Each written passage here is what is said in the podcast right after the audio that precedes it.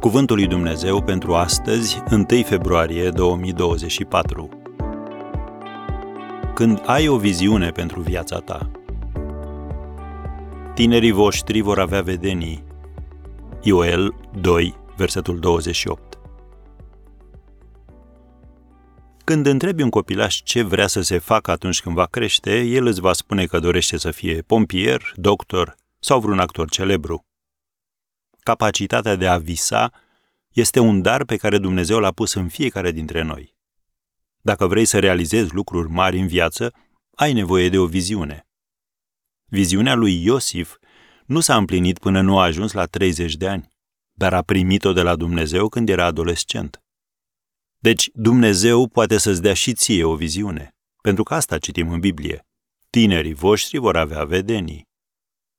Poate în momentul de față te gândești la mai multe variante pentru viața ta, sau poate deja experimentezi unele dintre ele chiar acum.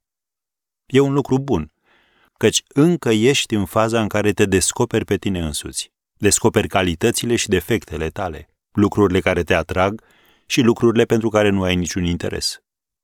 Dacă îți focalizezi gândirea asupra unui singur lucru și aspirațiile tale se schimbă, atunci ți-ai irosit cea mai mare parte a energiei mentale.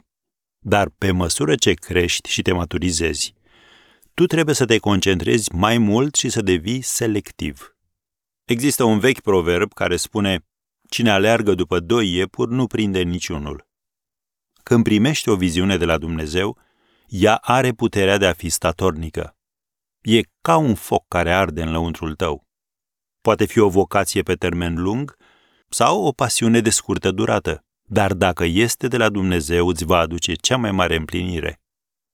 Apostolul Pavel scria Filipenilor în capitolul trei, versetul treisprezece, fac un singur lucru. Ca o consecință a acestui fapt, el a schimbat istoria și astăzi multe biserici și catedrale îi poartă numele. Așadar, rostește azi această rugăciune. Doamne, dă-mi o viziune pentru viața mea. Și Dumnezeu o va asculta.